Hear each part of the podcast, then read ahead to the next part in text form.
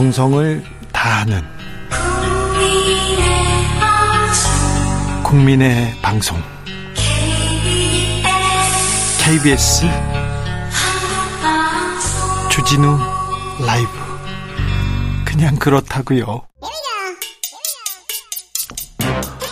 뉴스를 향한 진지한 고민 기자들의 수다. 라이브 기자실을 찾은 오늘의 기자는 은지옥이요. 시사인 김은지입니다. 오늘 준비한 첫 번째 뉴스부터 가봅니다. 네, 한국의 국가 경쟁력 순위가 떨어졌다라는 지표가 나왔습니다. 계속 순위가 떨어지네요. 네, 스위스 국제경영개발대학원이 지난 6월 20일 발표한 순위인데요. 네. 어, 전체 64개국 이 이제 평가 지수에 들어가는 곳은 이렇게 되는데요. 네. 한국이 이 중에서 28위를 차지했습니다. 어떤 부분이 좀 떨어졌다는 겁니까? 네, 이제 해당 지표는 경제 성과, 정부 효율성, 기업 효율성, 인프라 이렇게 4대 분야에서 20개 부분을 평가해서 순위 매기고 있거든요. 네. 가장 큰 이유로는 재정 건전성 악화가 꼽히고 있습니다. 재정 부분 순위가 지난해 32위에서 40위까지 떨어졌다라고 하는데요. 우리나라는 우리나라의 재정은 단단하고 나라는 부자고 기업도 부자인데 개인은 가난하다. 이런 얘기가 나왔는데 재정 부분도 조금 아, 좀 떨어졌군요. 예, 최근에 특히 이제 세금이 잘 거치고 있지 않다라는 아하. 식의 이야기들이 많기 때문에 네. 앞으로도 전망이 좀 더 걱정되는 부분들이 크다라고 볼 수 있는데요. 예. 뿐만 아니라 정부 효율성 순위도 지난해에 비해서 두 단계 떨어져서 38위를 기록했다라고 합니다. 다른 나라 순위는 좀 어때요? 네, 덴마크, 아일랜드, 스위스 이런 나라들이 높은 순위를 차지했는데요. 아유, 부자 단단한 나라들이 많네요. 네, 그런데 이제 아시아 국가들도 탑10 국가에 들어가 있긴 합니다. 싱가포르, 대만, 홍콩이 4 위, 6위, 7위를 차지하고 있고요. 네. 중국도 한국보다 높은 순위를 차지하고 있습니다. 한국보다 높다고요? 네, 이제 물론 이게 스위스 국제경영개발대학원이 지표를 산출한 것이기 때문에 네. 이게 국가 경쟁력을 어떻게 보느냐에 따라 다를 수 있지만요. 중국이 네. 21위이고요. 네. 일본은 한국보다 낮은 35위를 기록했습니다. 우리나라 이 음, 경제 성장률 전망치가 계속 떨어지고 있습니다. 일본보다도 떨어지고요. 중국보다는 많이 떨어지고 있는데 아, 이 부분 좀잘좀 챙겨야 될 텐데 국가 재정도 조금 걱정스럽게 보고 있군요. 외국에선 말입니다. 다음 뉴스로 가보겠습니다. 네, 혼자 엘리베이터를 수리하던 20대 노동자가 숨졌습니다. 혼자서 근무하다가 숨진 노동자, 20대 노동자 이거 매년 나오는 뉴스인데 네. 너무 안타까운 뉴스인데 계속 반복됩니다. 네, 막아야 될 수 있었다란 점에서 더욱 또 이게 좀 사람들이 비판을 사고 있는데요. 예. 산재라고 하는 건 특히나 그러하죠. 언제였어요? 네, 6월 23일 오후 2시에 서울 서대문구 한 아파트 엘리베이터에서 벌어진 일인데요. 승강기 업체 직원 박모 씨 28살인데 수리 중 추락해서 숨졌다라고 합니다. 엘리베이터 문이 안 열린다라는 고장 신고가 접수되었고 점검을 하기 위해서 그곳을 찾았다라고 하는데요. 네. 7층 높이에서 수리를 하다가 사고가 난 것으로 경찰은 보고 있습니다. 심지어 이제 작업하기 직전에 네. 그 혼자 작업을 하다가 동료에게 혼자 작업하기 힘들다 도와달라라는 식의 문자 메시지도 보냈다라고 해요. 이거 혼자 힘들다 도와주세요 이렇게 문자까지 보냈는데 이 혼자 근무하면 안 되는 거 아닙니까 이런 근무? 네, 그러니까 지금 권고 규정이 이제 안전 관련되는 규정이 권고다라는 점 때문에 논란이 되고 있는데요. 네? 그러니까 강제하지 않고 경우에 따라서는 알아서 현장에서 판단할 수 있는 부분들이 있기 때문에 이걸 좀 고쳐야 된다라는 지적들이 많이 나오고 있습니다. 실제로 지난 16일에도 경기도 오산시 한 상가 건물에서도 혼자 수리하던 엘리베이터를 수리하던 30대 남성이 추락해서 숨진 바가 있는데요. 네? 산업안전보건공단에 따르면 2018년부터 지난해 10월까지 승 강기를 고치다가 사망한 사람이 38명이나 된다라고 합니다. 38명이나요?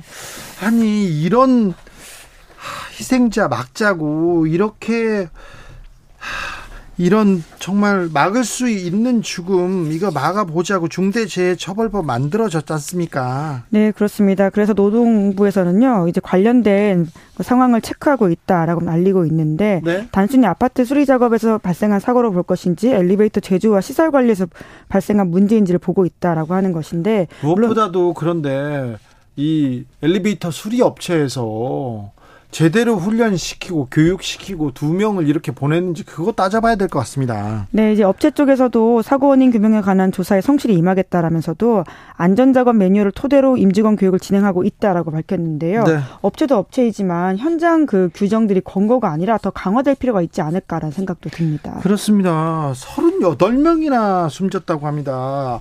저 승강기 설치 유지 보수하다가요. 이거 너무 무섭네요. 네.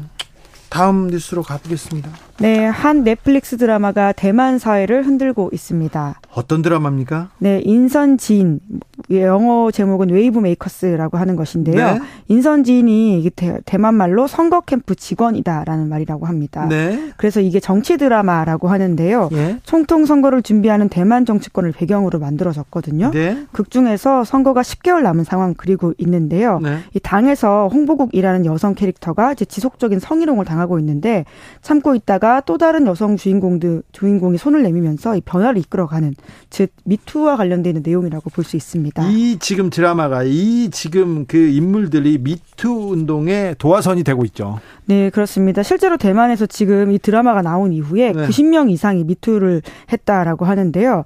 실제로 이 드라마와 같이 선거가 지금 대만이 앞두고 있거든요. 네. 총통 선거가 내년 1월에 있습니다. 그래서 이러한 상황이 실제 정치판에도 영향을 미치고 있다라는 분석이 나오는데요. 차잉잉원 현 총통은 굉장히 지지율이 높은 편이거든요. 네. 2016년 집권에서 계속 지금 나쁘지 않은 상황인 높은 건데 높은 지지율을 받고 있었죠. 네, 그런데 이제 특히나 이제 민진당 인사에 대한 미투 폭로가 계속 나오고 있어서 당 지지율도 좋지 않은 상황이 되고 있다고 합니다. 지금 드라마가 지금 정치권을 현실을 바꾸고 있습니다. 네, 그렇습니다. 이에 대한 대책들을 특히나 잘 못하고 있다는 비판도 있고요. 특히나 차잉잉원 총통 고문이자 2019년 총통 선거 당시에 큰 역할을 했던 지금 민진당 인사가 미투 가해자로 지목되어 있거든요. 예? 그러다 보니까 당 수뇌부 에 대한 책임론이 일고 있습니다. 계속해서 2차 가해 관련된 부분들이 있어가지고 어, 당 지지율에 영향을 계속 미친다라는 보도들이 나오고 있는데요. 네. 그러다 보니까 지금 내년 총통 후보 민진당의 메인 사람이 있거든요. 네. 지금 주석인데요. 이 인사가 중앙당의 신고 메커니즘이 부적절했다라고 사과를 하면서 앞으로는 무관용의 원칙으로 대응하겠다라고 밝혔습니다. 중국 대만 대만 총통 선거, 대만 선거는 중국과의 관계가 가장 중요하고 또 미국과의 관계도 변수입니다. 그런데 아, 미투까지 터져 미투까지 영향을 미치는군요. 아무튼 미중 갈등 상황입니다. 내년 대만 총통 선거는 어떻게 전망되고 있어요? 네, 이제 굉장히 큰 주목을 받고 있는 세계사적 사건이다라는 말들이 나오고 있는데요. 네. 의외로 지금 제3 후보가 또 선전하고 있다라는 이야기도 있습니다. 네. 말씀드린 이제 민진당이 지금 집권당이고요. 이제 국민당이 제일 야당이라고 알려져 있지 않습니까? 네. 보통 두 당이 중국에 대한 태도들이 좀 달라서 예. 여러 가지 주목을 받고 있는데요. 네. 민진당은 독립을 주목하고 있고요. 예. 국민당 같은 경우에 중국과 협력을 강조하고 있는 입장인데 네. 제3당 후보가 지금 어, 굉장히 떠오르고 있는 라이징 스타라고 합니다. 예. 이 후보 같은 경우에는 미중 대결 국면에서 대만 정부가 보다 유연하고 균형적인 자세 취해야 된다라고 밝히고 있다라고 거기도 제3의 물결이 일고는 있군요. 네, 하지만 이제 비슷한 상황이어가지고 네. 아직까지 네. 1월 선거가 어떻게 될지 좀 지켜봐야 될 것 같습니다. 어, 대만도 양당이 이렇게 고착화돼 가지고요. 어, 제3당이 어떤 역할을 할, 거, 할 건지 한번 지켜보겠습니다. 기자들의 수다 시사인 김은지 기자 함께했습니다. 감사합니다. 네, 고맙습니다. 교통정보센터 다녀오겠습니다. 이승미 씨.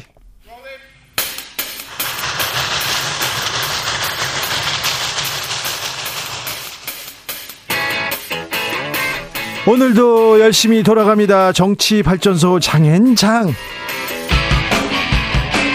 정치평론계 최고습니다. 장성철 공론센터 소장 어서 오세요. 예, 부끄럽습니다. 장성철입니다. 장윤선 정치 전문 기자 어서 오세요. 네, 안녕하세요. 왜 부끄럽다 그러세요, 갑자기? 아니 무슨 최고예요. 말이 아, 안 돼요. 다른 분들이 저 그러니까. 욕해요. 소장님 그런데 왜 이렇게 핸드폰을 이렇게 열심히 보세요? 뭘 보세요? 자료를 여기다가 네. 다 캡처를 해놔가지고 그거 보는구나. 네. 네. 네. 분실되면 강력부 형사들이 찾아 주겠죠. 찾아 주기로 이번부터 그러니까 이번부터 일반 네. 시민들이 다 이제 관례가 된 거 아니에요? 한동훈 장관이 핸드폰을 이렇게 잃어버렸습니다. 그래서 시민이 그래. 찾아줬는데 강력부 형사들이 이렇게 출동했어요? 그러니까 해프닝이 재밌더라고요. 그 전 원자력 학회장이가 이창권 씨가 쓴 무슨 쪽지를 찍은 찍은 거예요. 그 앉아서 그 다음에 이제 막 사람들이 많으니까 뭐 사진 찍어요 막 이러니까 거기 의자에다가 휴대폰을 두고 막 사진 찍고 행사를 하는데 장관님이 막 가시니까 어떤 제양 군인이 어 잃어버리겠다 싶어가지고 그 휴대폰을 갖고 막 갔는데 결국 잃어버린 상황이 된 거죠. 그래서 음. 나중에 이제 찾게 된 건데 저는 어쨌든 강력계 형사팀이 동원이 돼가지고 이런 경우 좀 드물어요. 수색을 다 했다는 거잖아요. 장충체육관을 네. 싹다 네. 뒤져서 찾았다는 거잖아요. 이렇게까지 해야 되냐 이거 과잉 아니냐 이렇게 생각이 돼서 경찰 쪽 취재를 좀 해봤어요. 네. 그랬더니 일선 형사들 분위기가 매우 안 좋은 거예요. 그 경찰 직원들끼리 하는 그 밴드가 있어요. 네. 거기에 이제 지금 투표를 하고 있거든요. 아 그래요? 자, 자 자, 한동훈 장관이 네. 휴대폰 잃어버렸는데 경찰 강력계가 나서서 이거 찾아주는 게 맞냐 틀리냐 네. 투표를 붙였어요. 그래서 오늘 오후 5시 현재 모두 205명이 투표를 했는데 네. 강력계 형사팀이 출동하는 게 맞다. 맞다. 한, 한 표. 한 표요? 틀리다. 네. 204표. 네. 네. 댓글이 주렁주렁 난리도 아니다. 204대 1이네요. 네, 204대 1인데 대체로 이런 거 우리 사회부 기자들이 기사 많이 쓰는데 그렇죠. 기사가 한 건도 안 나와서 왜, 왜 이상하죠? 이거 기사감인데. 어영부영 단독을 하게 됐어요. 네네. 네. 일반인이 휴대폰 분실하면 형사팀이 출동하냐? LI 그렇죠. 점점점. 네. 근데 일반인은 알아서 기는 정권 딸랑이. 조용히 찾아둬도 되는데 꼭 이렇게 요란을 떨어요, 요란을. 우리 조직은 자존심도 없고 그저 힘 있는 자에게 잘 보이려고 하는 거냐? 자, 이제 곧 핸드폰 TF팀 창설되겠네. 이거는 그러니까 지금 저 경무에 시달리는 형사들이 어떤 자괴감을 성토하는 글들이 굉장히 많이 이제 어 올라오고 있는 이런 상황인데요. 너무 네. 심했다 경찰의 오버거와. 네. 아니 근데 뭐, 오해하지 말으셔야 될 거는 오해 뭘 오해해요 이게 사실인데. 아니, 강력부 형사 팀을 네. 다른 데 있는 사람들을 막 이렇게 오라 그래가지고 투입한 게 아니라 아니, 중부서에서 그 자리에 있는 사람들 그 안에 그러니까 당직 팀이 간 거다. 당직 팀이 갔기 때문에 별거 문제 아니다라고 경찰은 해명을 하고 있는데. 네. 경찰 내부에도 있어요. 아니 소통령 한동훈 장관님의 휴대폰이 지금 비밀번호도 열기 힘든데 네. 이거 휴대폰 잃어버린 당연히 적극적으로 대응해서 얼른 찾아드려야지 무슨 소리냐 이런 반응도 있어요. 그 일반 시민이 찾아준 거잖아요. 또 아니 일반 시민이 분실물로 신고를 한 거예요. 그러니까 일반 시민 찾아준 아니 거잖아요. 모든 일반 시민들이 다 잃어버리면 분실물 저 잃어버렸다고 신고하고 그리고 찾아줍니다. 누가 그렇다고 해서 장충체육관 수색해가지고 찾아주고 이런 일이 있습니까? 그러진 않죠. 아니 이 정도 됐으면 저는 한동훈 장관이 경찰에 얘기해야 된다고 생각해요. 제가 부주의해서 휴대폰 잠깐 잃어버렸는데 경찰이 이렇게 수색까지 해가지고 찾아주시고 감사합니다. 이 정도 해야 되거든요. 근데 오, 오버하지 마세요. 이렇게 얘기. 얘기해야 되는 아니에요? 자, 어쨌거나, 아, 제가. 일상적인 일은 아니죠. 네, 아, 그러면. 이 평범함을 벗어난 일입니다. 제가 사회부 기자 시절에 네. 용산서 강력반, 용산서 강력 2반이었습니다. 그때 이규환 반장을 비롯한 음. 6명과 함께 마약 수사 이렇게 같이 이렇게 출동했던 적이 있고요. 중부서 강력반하고도 이렇게 같이 갔었는데 그때는 경찰이 경찰관이 흉기에 필습되는 사건이 있었어요. 그것 때문에 이렇게 갔던 적은 있었는데 네. 휴대전화를 찾으려고 강력반원들이 이렇게 출동했다. 네. 아무튼 204대 1 이렇게 투표가 진행되고 있습니다. 근데 저는 이분도 재밌더라고요. 누가 나쁜 마음을 먹고 혹시 장관님 휴대폰 가져갈지 몰라서 네. 서류 봉투에 꽁꽁 싸매가지고 갖다 놨다는 거예요. 네네. 그래서 한동훈 장관이 그 저기 재향 군인이 거기 현장에 참석했던 분이 시민께서, 시민께서 네. 그래가지고 오늘 한동훈 장관하고 통화를 한 거예요. 한동훈 장관이 뭐라고 얘기했냐면 참 좋은 분이다 이렇게 얘기를 했어요. 그러니까 저는 굉장히 해프닝이긴 네. 하지만 네. 이 사건이 우리 사회에 주는 상당한 여러 가지 의미가 있다고 생각합니다. 저는 이분이 누구를 참 나쁜 사람이라고 생각을 할까 예. 이런 등등에 대해서 우리가 참 많은 생각을 하게 된 사건이었다는 생각이 좀 듭니다. 그렇네요, 그렇네요. 네, 자 정치권으로 가보겠습니다. 어, 쟁점으로 떠올랐던 불체포 특권은 이제 어떻게 되는 겁니까? 흐지부지. 흐지부지요? 네. 아니요, 아니요. 민주당 한대요. 때문에. 아니 무슨 민주당 때문에 서약 한다 정치선언 한다 그랬어요. 제가 오늘 확인하고 왔어요. 민주당도. 네, 이제. 한대요. 예. 네. 이번 주 금요일 날. 아니. 안 할 수가 없게 되는 거 아닙니까, 이제? 불신 지옥 뭐 이런 거예요. 왜 네. 그러세요? 그 이번 주 금요일 날 의총이 있는데 의총에서 정치 선언하는 정도로 어, 서약 포기하자 이런 정도는 할 것 같아요. 다만 당론으로 이 체포동의안 가결을 정하자. 이거는 좀 현실적으로 곤란한 거 아니냐. 혁신위에서 하라고 그러니까 했잖아요. 흐지부지라니까. 혁신위원회에서 하자고 했는데 이재명 대표도 당황해한다는 얘기가 들려요. 네. 이거는 좀 왜냐하면 지금 검찰 정권이고 이거를 민주당 스스로 규정을 만들어 버리면 경우에 따라서 빼박이 될 수가 있다. 근데 어떤 사람의 경우 이거 굉장히 억울한데 당론이어서 이건 반드시 어 그 가결해야 돼. 이렇게 되면 곤란한 거 아니냐. 그렇기 때문에 이 부분에 대해서는 어, 오늘 그 누굽니까? 권칠승 수석도 이런 얘기를 했는데 의원 개개인의 권한이기 때문에 의원들 동의도 필요하고 그러려면 절차나 형식이 필요하기 때문에 아마도 금요일 날 의총장에서 이 문제 세게 논의가 될 것 같아요. 의원 개개인의 정치 선택 선언 정도? 개개인의 선택인데 왜 대선 때는 왜 대선 공약으로 했어요? 민주당은 이재명 당시 이재명 후보는? 대표 공약. 이재명 당시 대선 후보가 자기 체포동의안 내려놨잖아요.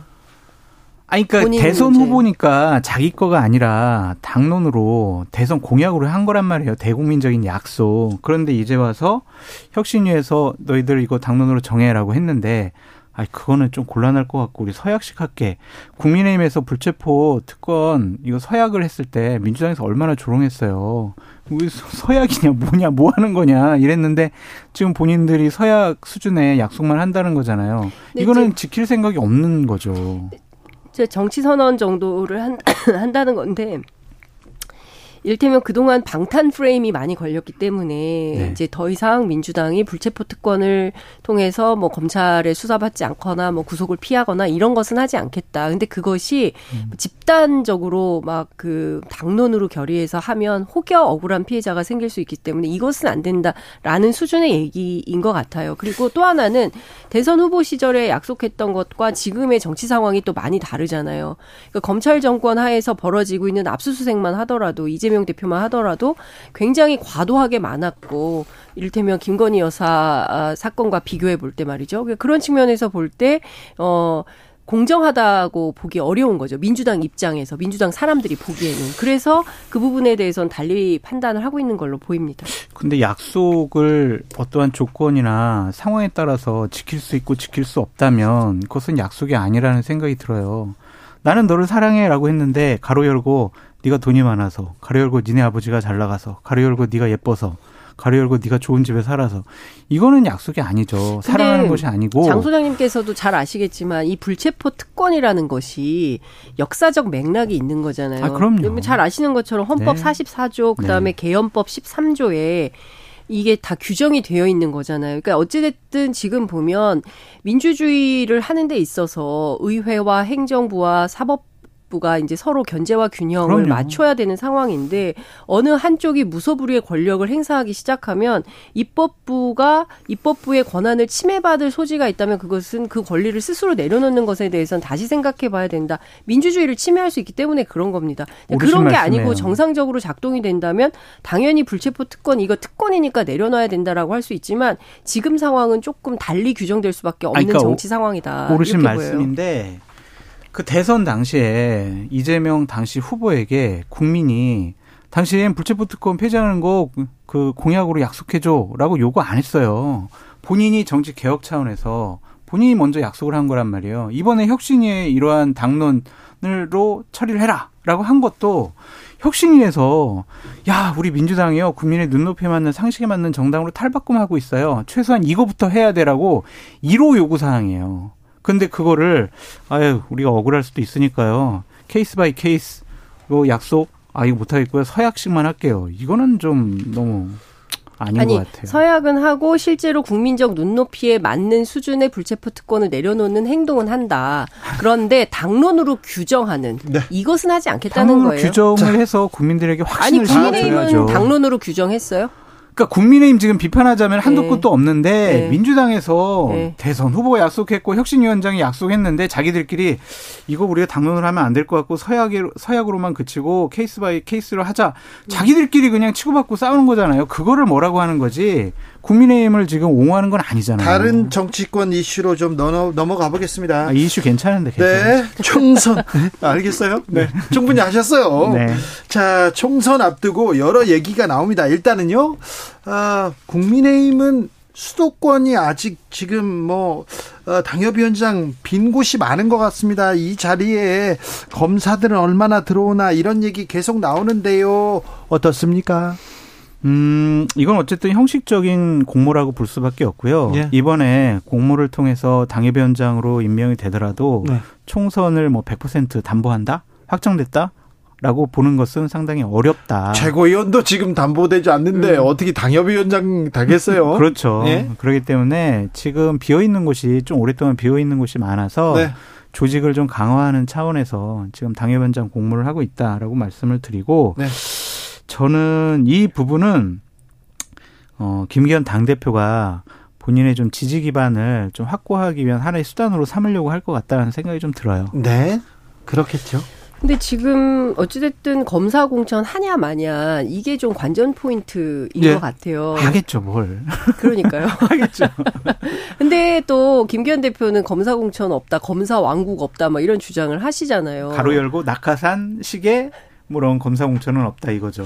근데 어쨌든 들리는 소문은 그건 아니라는 거죠. 기사도 좀 많이 나왔는데 그 윤석열 대통령하고 가까운 전직 검찰이거나 뭐 이런 분들이 대거 공천될 가능성이 높다라는 보도가, 보도가 나오는 거고 실제로 주진우 법률비서관도 네. 뭐 출마. 저 아닙니다. 저 아니고요. 네. 대통령실의 주진우 전 검사예요. 아, 법률비서관. 네네. 네, 네. 검사 주진우. 네. 기자 주진우 말고요. 그 출마를 한다는 거고요. 이분 말고도 지금 준비 중인 분들이 많이 이제 그럼요. 얘기가 되고 있잖아요. 그렇죠. 그러니까 사실 아니라고는 하지만 실제로 검사 정당 몸 푸는 사람들도 많아요. 그러니까요. 그렇게 될 가능성이 높다. 그런데 또 이걸 갖다가 음. 검사 공천이 아니라 일종의 개국 공신 비슷하게 선거에 기여해서 어, 당선에 기여했으므로 공천을 주는 거다라고 프레임을 또 전환을 하고 있어요. 그러니까 이건 좀 아니지 않냐라는 생각이 좀 듭니다. 자, 검사 출신에 선거 캠프에 있었거나 윤석열 대통령 주변에 있었던 사람들이 어느 자리로 가고 있는지 지금 많이 가고 있거든요. 그렇죠. 그 부분을 조금 이렇게 주목해서 보시면 될 것 같습니다. 우리가 이제 스토리를 좀 하나 확인해야 되는 게 뭐냐면 김기현 당대표가 지금 세게 지금 얘기하고 있잖아요. 네. 검사 공천 없다고요. 네. 대통령도 같은 생각이라고요. 막 이러잖아요. 네. 그거는 본인의 지지 기반이 당협위원장이라서 그래요. 네. 그래서 당협위원장을 상당히 많이 관리하거든요. 네. 소규모로도 만나고 또한 뭐 당협위원장 회의 때도 본인이 가서 여러 가지 얘기를 많이 하시는데 또 따로도 관리해요.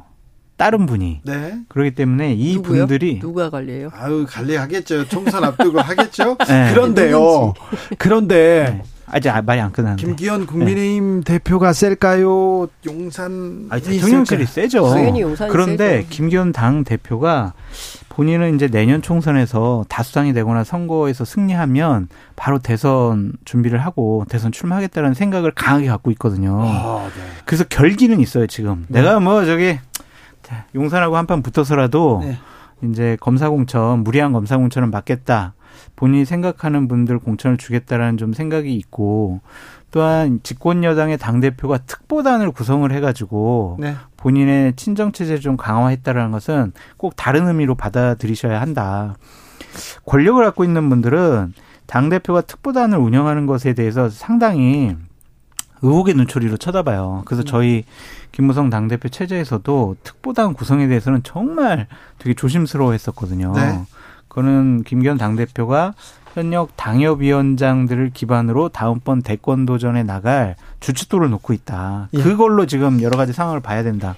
김기현 대표도 대표 출마할 때 대선에 욕심이 없다라고 네. 수차례 강조를 했었어요. 근데 결국엔 또 대선 행보를 아니 물론 우리도 그때 얘기했어요. 대선 네. 욕심 없지 얘기죠. 않다. 네. 막 이제 이런 얘기를 했었는데 그러니까 그런 얘기가 들리는 거예요. 그러니까 김기현 대표도 어쨌든 대선 출마하려면 당을 장악해야 돼서 어쨌든 공천과 관련해서 뭔가 권한을 행사해야 되는데 그게 안 되면 곤란하다. 그러니까 이런 부분도 있는 것 같아요. 그러니까 당 대표가 되면은요, 당 대표 되기 전과 당 대표 된 후에 자기의 이상한 위상이, 위상이 달라지고 네. 이상한 사명감이 생겨요. 그래요? 네. 그래가지고 아, 내년에 말이야. 이 검사 공천이 되면 우리가 총선에서 패배할 수도 있어. 그래서 내가 이것만을 꼭 막아야 되겠어. 실질적으로 김기현 당대표가 그렇게 생각하는 것 같아요. 아, 그래요? 사명감이 있는 그래서 거예요. 그래서 하태경 의원이 막 그런 얘기 하는 거예요. 네. 그러니까 이상한 사명감이 생겨요. 그것은 이제 우리가 당대표로서의 다른 생각과 판단, 다른 보고를 받으니까 네. 본인이 생각하는 바대로 다시 한번 네. 행동을 하겠다라는 건데 그 당대표 됐을 때 어쨌든 용산의 도움을 많이 받았잖아요. 네. 그래서 용산과 완전히 동떨어져 가지고 쉬울까요? 그게 어려워 보여요. 그게 가능할까요? 거리를 두고 근데 좀 이상한 게 있어요. 왜냐하면 초반에 네. 당 대표 되면 2주에 한 번씩 대통령하고 만난다 그랬거든요. 네. 근데 한 번이가 만나고 그다음에 소식이 없어요. 그러니까 거의 안 만나서 최근에 여의도 정치권에서 기자들 사이에 어떤 소문이 도냐면 용산하고 너무 멀어졌다. 김기현 대표 거의 안 만나는 거나 못 만나는 거 아니냐. 그래서 박성민 의원 통해서 정보 듣는 거 아니냐. 이런 얘기까지 나돕니다. 그러니까 위상이 당대표인데 그리고 실제로 내년 총선을 지휘해야 되는 사령관인데 그 정도의 역량과 권한을 못 갖고 있는 거 아니냐. 이런 얘기가 나와요. 김기현 당대표가 기자들이랑 이제 편하게 얘기하면서 열 번 봤다고 따로 10번? 대통령 열 번 봤다고 며칠 전에 얘기했어요. 아, 알겠어요. 네. 그래서 당 대표 되고 난 다음에 열 번 본 건지 네. 그 전까지 다, 다 합쳐서 한 건지 모르겠지만 열 번 뵀대요. 민주당으로 가보겠습니다.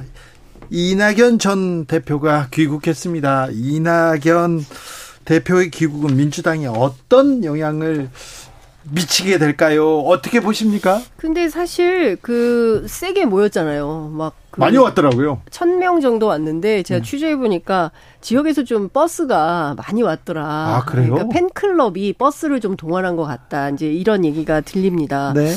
근데 뭐 그럴 수 있죠. 뭐 그럼, 팬들이 스스로 이제 뭐 어쨌든 우리 대표님 오시는데 네. 뭐 휴대폰도 그렇게 하는 판에 이제 열심히 할 수 있는 거지 안동훈 장관 비교하면. 근데 어찌됐든 이낙연 대표에 대해서 민주당 현역들은 그렇게 달가워하는 분위기는 아니에요. 민주당에서 조금 어좀 불안하다. 네. 어 이거 이거 이 런 아니 장 기자님이 매우 불길하다. 아니 아니 아니 친명계 아니고 비명계 그러니까 이런 얘기를 해요. 민주당 오늘 제가 고위 관계자하고 통화를 했는데 지금 우리에게 몇 가지 악재가 있다. 네. 1번 송영길, 네. 2번 추미애, 네. 3번 조국과 조민, 4번 이낙연.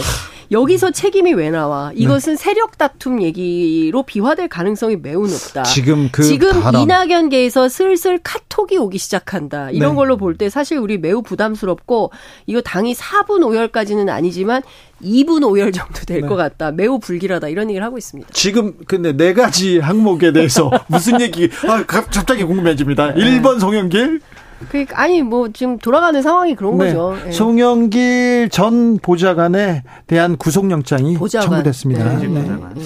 네, 1번 이 돈봉투 사건 얘기겠죠. 그리고 그렇죠. 송영길 네. 전 대표가 지금 얘기를 하기 시작했어요. 그렇습니다. 네. 여러 언론에 나와서 다양한 얘기를 하고 있고 어, 관련해서 민주당 내부에서는 전직 당 대표기 때문에 이분이 이제 발언하는 것에 파장이 크지 않습니까? 네.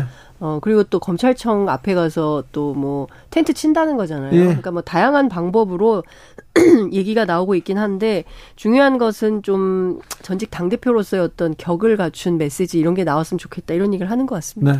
추미애 전 대표는 왜 말이 나왔습니까? 아니 그 이런 거예요. 그러니까 민주당 내부 분위기는 이제 내년 총선 앞두고 이러저러한 악재들이 좀 사라지고 당이 단결과 화합 속에서 윤석열 정권을 향하여 비판을 하면서 뭔가 하나의 뭉터기로 가야 되는 상황인데 이제 과거 정권에서 분란이 있거나 문제가 됐던 인물들이 다시 일종의 나오면 회고적 상황이 되기 때문에 사람들한테 좋은 인상을 못 주고 결과적으로 민주당 지지율 하락에 기여하게 된다. 그러니까 그런 우려를 하는 분들이 있다는 거죠. 민주당 고위 관계자들 네. 지도부 안에서. 열심히 하셔가지고 그 내년 총선에 다 출마하셔서 국민의 판단과 심판을 받으시라 그렇게 네. 말씀드립니다. 어, 대한민국 뭐 출마의 자유가 있잖아요. 네, 장성철 소장이 갑자기 열심히 하라고 얘기하시네요. 네, 누구한테 지금 얘기하시나요? 추미애, 조국, 뭐 송영길 대표, 이낙연 대표. 조국 전 장관은 어떻게 하신답니까? 본인 스스로 어디에도 내가 출마하겠다라는 입장을 정확하게 밝힌 게 없습니다. 그런 적은 그러니까 없습니다. 주변에서 이렇게 막 쑤시는 거예요. 네. 주변 사람들이 뭐 광주에 가라 어디에 가라 막 이제 이런 얘기를 하고 당장 이제 서울대에서 파면이 됐잖아요. 네. 그러니까 할 게 정치 말고 뭐 있냐. 당신 적극적으로 정치해라. 이런 추천, 강권이 굉장히 많은 것 같습니다. 그러나 본인 아직 정확하게 입장을 정해서 내가 이렇게 하겠다라고 밝힌 게 없기 때문에 지금 뭐 상황을 예단하기는 좀 어려운 것 같아요. 네. 그래서, 네. 어, 사실 과거에도 2016년, 2020년 총선 때도 조국 교수, 조국 장관한테 총선 출마해라 이, 런 권유가 상당히 많았었다고 많았는데 해요. 한사코 부인했습니다. 절대 그렇습니다. 이렇게 선출직 공무원이 되는 일은 없을 거라고 그때 얘기했었어요. 그렇죠. 사실 이게 서울대 교수란 자리를 포기하기가 쉽지가 않잖아요. 그러니까 사실상 서울대 교수들 스스로 자신들을 장관급 인사라고 생각을 하잖아요. 서울대 교수들은 그렇습니까? 그럼요. 국립대 교수 그렇죠? 똑같은 국립대 교수여도 서울대 교수는 다르잖아요. 한국 사회에서 서울대가 갖는 지위. 네. 근데 서울대 교수 이게 엄청난 거기 때문에 이거 내려놓기가 쉽지 않아요. 어마어마한 기득권입니다. 그래서 사실은 여러 가지로 판단하기 어려웠을 거다라는 주변의 이야기들이 있고요. 결과적으로는 조국 전 장관이 어떤 선택을 할지는 본인의 결정에 달려 있는 것 같다. 민주당 안에서는 그런데 출마하면 안 된다 이런 얘기를 하고 있죠. 근데 본인은 출마한다라는 얘기를 안 했다. 주위에서 부추겼다. 그렇게 말씀하시는데 본인이 만약에 출마 생각이 없으면은 이전처럼 아 지금 세간에서 막 이런 저런 얘기 나오지만 저 내년에 총선 출마 안 합니다라고 선을 안 긋잖아요. 네. 이건 뭐냐면은 눈치를 보고 여차해가지고 상황이 그래도 좀 긍정적이면 나 출마할 거야 라는 강력한 의지의 표현으로 저는 읽혀지거든요. 그것이 과연 민주당과 민주진영에 좋은 효과, 내년 총선에 긍정적인 효과를 발휘할지 그거는 뭐 다 아니다라고 민주당 의원들도 생각하고 계시잖아요. 그럼에도 불구하고 아직도 입장 표명을 안 하는 것은 출마를 통해서 배지를 달고 본인의 명예를 회복하겠다라는 의지가 강한 것으로 보여집니다. 네, 민주당 주변에서 조국 전 장관과 관련된 여러 가지 이렇게 여러 가지 의견이 나옵니다. 네. 기대와 우려가 막 교차하고 있는데요. 어, 어떤 사람은 아, 정치 출마하는 거 못 한다, 비판하는 거 그거 안 된다, 이렇게. 그래서는 안 된다, 이렇게 얘기하는 사람도 있고, 좀 자제해 달라, 이렇게 얘기하는 사람도 있고요. 어찌 될지 모르겠다, 이렇게 하는, 생각하는. 나오면 당선된다, 이렇게 보는 분들이 많아요. 나, 나오면요? 네, 어디로, 어떻게 나갈지는 얘기 민주당으로 나옵니까?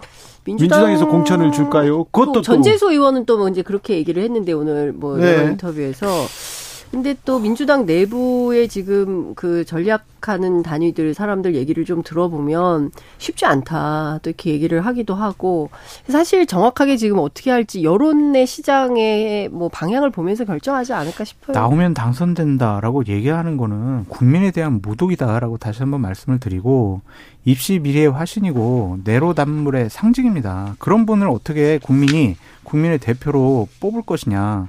그것은 아닌 것 같아요. 아무리 생각해도.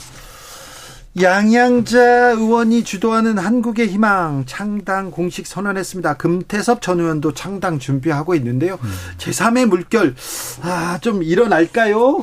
아닌 것 같아요. 그러니까 네. 일단 죄송한데 네. 어, 양양자 의원이 원래 뭐 다섯 명 정도 현역이 발표 현역이 참여할 거라고 얘기를 했어요 기자들한테. 아 그래서, 그래서요? 그럼요. 그래서 어제 2 시에 발표를 한다 그래가지고 네. 누구냐 다섯 명이. 네. 그래서 한 명, 최소한 한 명은 있겠지라고 했는데 한 명도 없었어요. 네. 그래서 이게 가능하겠냐라고 생각을 좀 하고 있는데 네. 지금 그러니까 대체로 언론에서는 양양자 의원이 민주당 출신이잖아요. 네. 그런데 이제 검경 수사권 조정 관련해서 법사위에서 이제 문제가 있은 다음에 이제 이분이 무소속하게 됐고 그 다음에 이제 국민의힘에서 반도체 특위위원장 네. 맡아달라고 하니까 또 받았잖아요. 네. 그래서 아 국민의힘으로 갈 건가 보다 이렇게 예상들을 한 거예요. 그렇죠. 그런데 양양자 의원이 나는 절대 국민의힘은 안 간다. 이런 얘기를 했다는 거에서 어 이상하다 왜 그러지? 근데 너무 난 절대 안 간다. 왜 안 가냐? 했더니 본인 스스로 자기가 대선 후보급이라고 생각을 한대요. 아, 양양자 의원이요? 네. 그래서 당을 만들어서 새로운 정치 네. 이런 걸 하겠다는 거고요. 근데 이제 그럼에도 불구하고 여전히 국회 안에는 국민의힘으로 가는 정, 진검다리 정당이 될 거야. 양양자 신당은 양양자 1인 정당이 될 거야. 라고 전망을 하고 있기도 합니다만, 그래도 그 주변에, 양양자 의원 주변에서 이제 전략하는 보좌진들이 있잖아요. 이제 그분들 얘기를 종합을 해보면, 국민의힘으로 갈 생각은 전혀 없으시다. 그래서 국민의힘 당으로 출마 가능성은 제로. 이렇게 얘기를 하더라고요. 그래요? 정당을 만들고 창당을 하려면 그 구심점이 되는 사람이 스토리가 있어야 해요. 네. 아, 저러한 이유 때문에 저 사람이 이러한 제3정당을 만들려고 하는구나. 라는 것을 국민들이 받아들여야 되는데, 많은 국민들이, 에? 양양자 전 의원이 뭐 양양자 의원이고요. 현, 현이에요. 금태섭 전 의원입니다. 양양자 현 의원이 네, 현. 창당을 한다고? 뭐지? 이렇게 생각한단 말이에요. 네. 그래서 이거 성공하려면은요, 국민이 납득할 만한 비전을 제시해야 되고, 국민들이 인정하는 세력을 만들어야 돼요. 근데 둘 다 없는 것 같아요.